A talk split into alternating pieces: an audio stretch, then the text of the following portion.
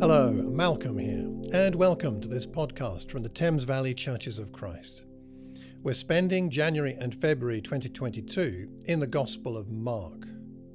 Uh, going back into ancient history, Mark's Gospel was represented by a lion, the king of the beasts. And Mark represents Jesus as a victorious yet humble king coming to establish his kingdom.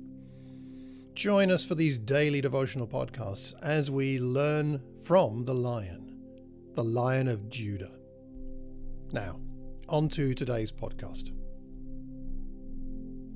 Today we're just going to look at verses 1 to 3. They read The beginning of the good news about Jesus the Messiah, the Son of God.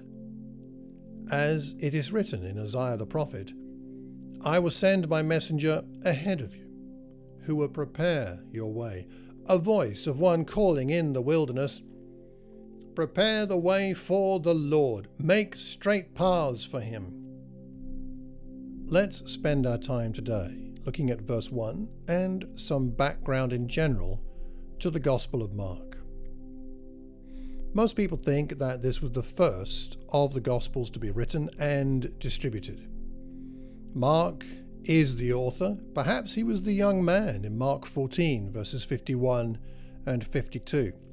Indeed, a fruitful Bible study is to study the references to Mark in the New Testament and form your own view of his character and, and his experiences and how that might have shaped what he included in his gospel. We also know from an early Christian writer called Papias who himself is quoted in another early Christian author, who said this about the gospel. I will quote here Mark, who became Peter's interpreter, accurately wrote, though not in order, as many of the things said and done by the Lord as he had noted.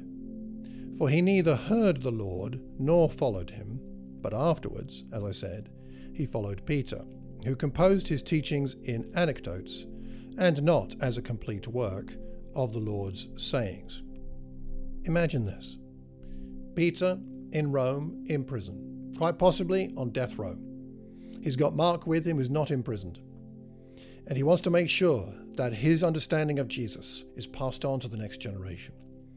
So he spends time with this younger man, dictating all that he can remember about the life and the teachings of Jesus, and he entrusts it to Mark. What a responsibility. And Mark takes these notes away and compiles them into what we have today as a gospel. How lucky we are that people two millennia ago took these responsibilities so seriously.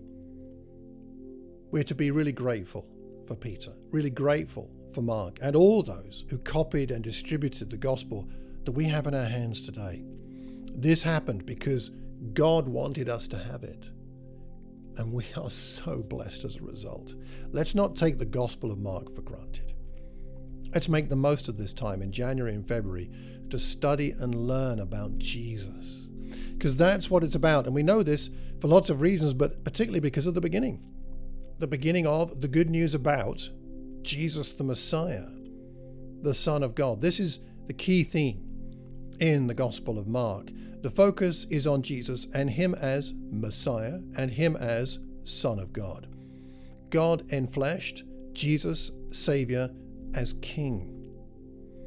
The good news is about Him. It's not about the church, although the church is good news, but that's not the gospel. It's not about the Christian religion, though that's kind of good news, but that's not the good news. The good news is that Jesus is here with us. He is Son of God. He is King, and He has come to save us. And the rest of the Gospel is largely a record of the struggles of people to understand that. His opposers certainly didn't understand who he was or wouldn't accept who he said he was. His disciples struggled with it again and again, even his own family. Even his own family didn't get it. Certainly the crowds didn't either sometimes. Do we allow Jesus to define himself to us? We've all got our pictures of Jesus. Some very conditioned by our upbringing or by things that people have told us, and some of those things may be true.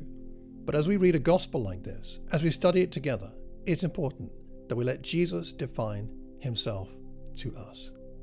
That's something worth praying about today. Thank you for being with us today. If you'd like to find out more about our congregation, have a look at the website thamesvalley.church. Until the next time, God bless and remember to listen to the lion.